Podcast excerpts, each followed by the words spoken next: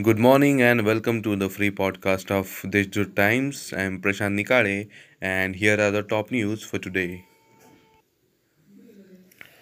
Finally, the Maharashtra State- Board of Secondary and Higher Secondary Education has announced online results of class 12 on Tuesday. Around 99.57 students of class 12th in Nasik district and 99.61% students of the Nasik division have passed.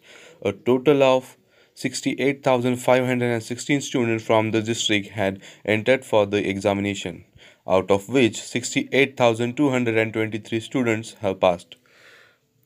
The result was announced on the basis of evaluation method as the written examination of class 12 could not be held due to COVID-19 outbreak. As a result, the results have reached a record high with 11% more students passing than the last year.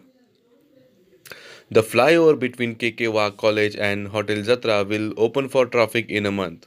The work of the flyover nearly completion and around 90% of the work of the flyover has been completed and only 10% is now pending. At present, work to expand joints of the flyover is going on. Hence, the traffic of the flyover has been diverted for the past three months. The work of ramp construction is pending. In addition, street lights fitting work is also pending. They are currently in progress. Presently, Dwarka Chowk, parallel roads, and Mumbai Agra highway are witnessing traffic congestion due to the ongoing construction of the flyover. Due to this, minor and major accidents are taking place at there. The Kisan Express will now be run for days a week from August 9, 2021. The Member of Parliament Hemant Godse took up the issue with the Minister of State Raosaheb. The district vice president Ratan Chawla earlier made a demand to run the train four days a week as agri- agriculture produce of farmers was left.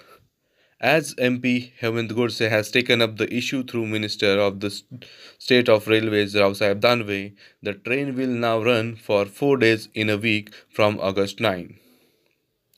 A total of 380 electricity consumers from Nasik city, Malegaon, and Ahmed, Ahmednagar circle have response, responded to the pre-filed cases related to the power cut and power theft pending in the court.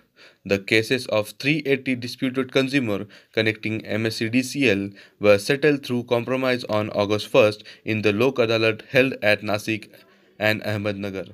The consumers paid rupees 25 lakh and 41,000 rupees. Thousands of cases of power cut of permanent nature from MSEDCL and pre-filed cases related to power theft and pending cases were filed in Adalat for settlement.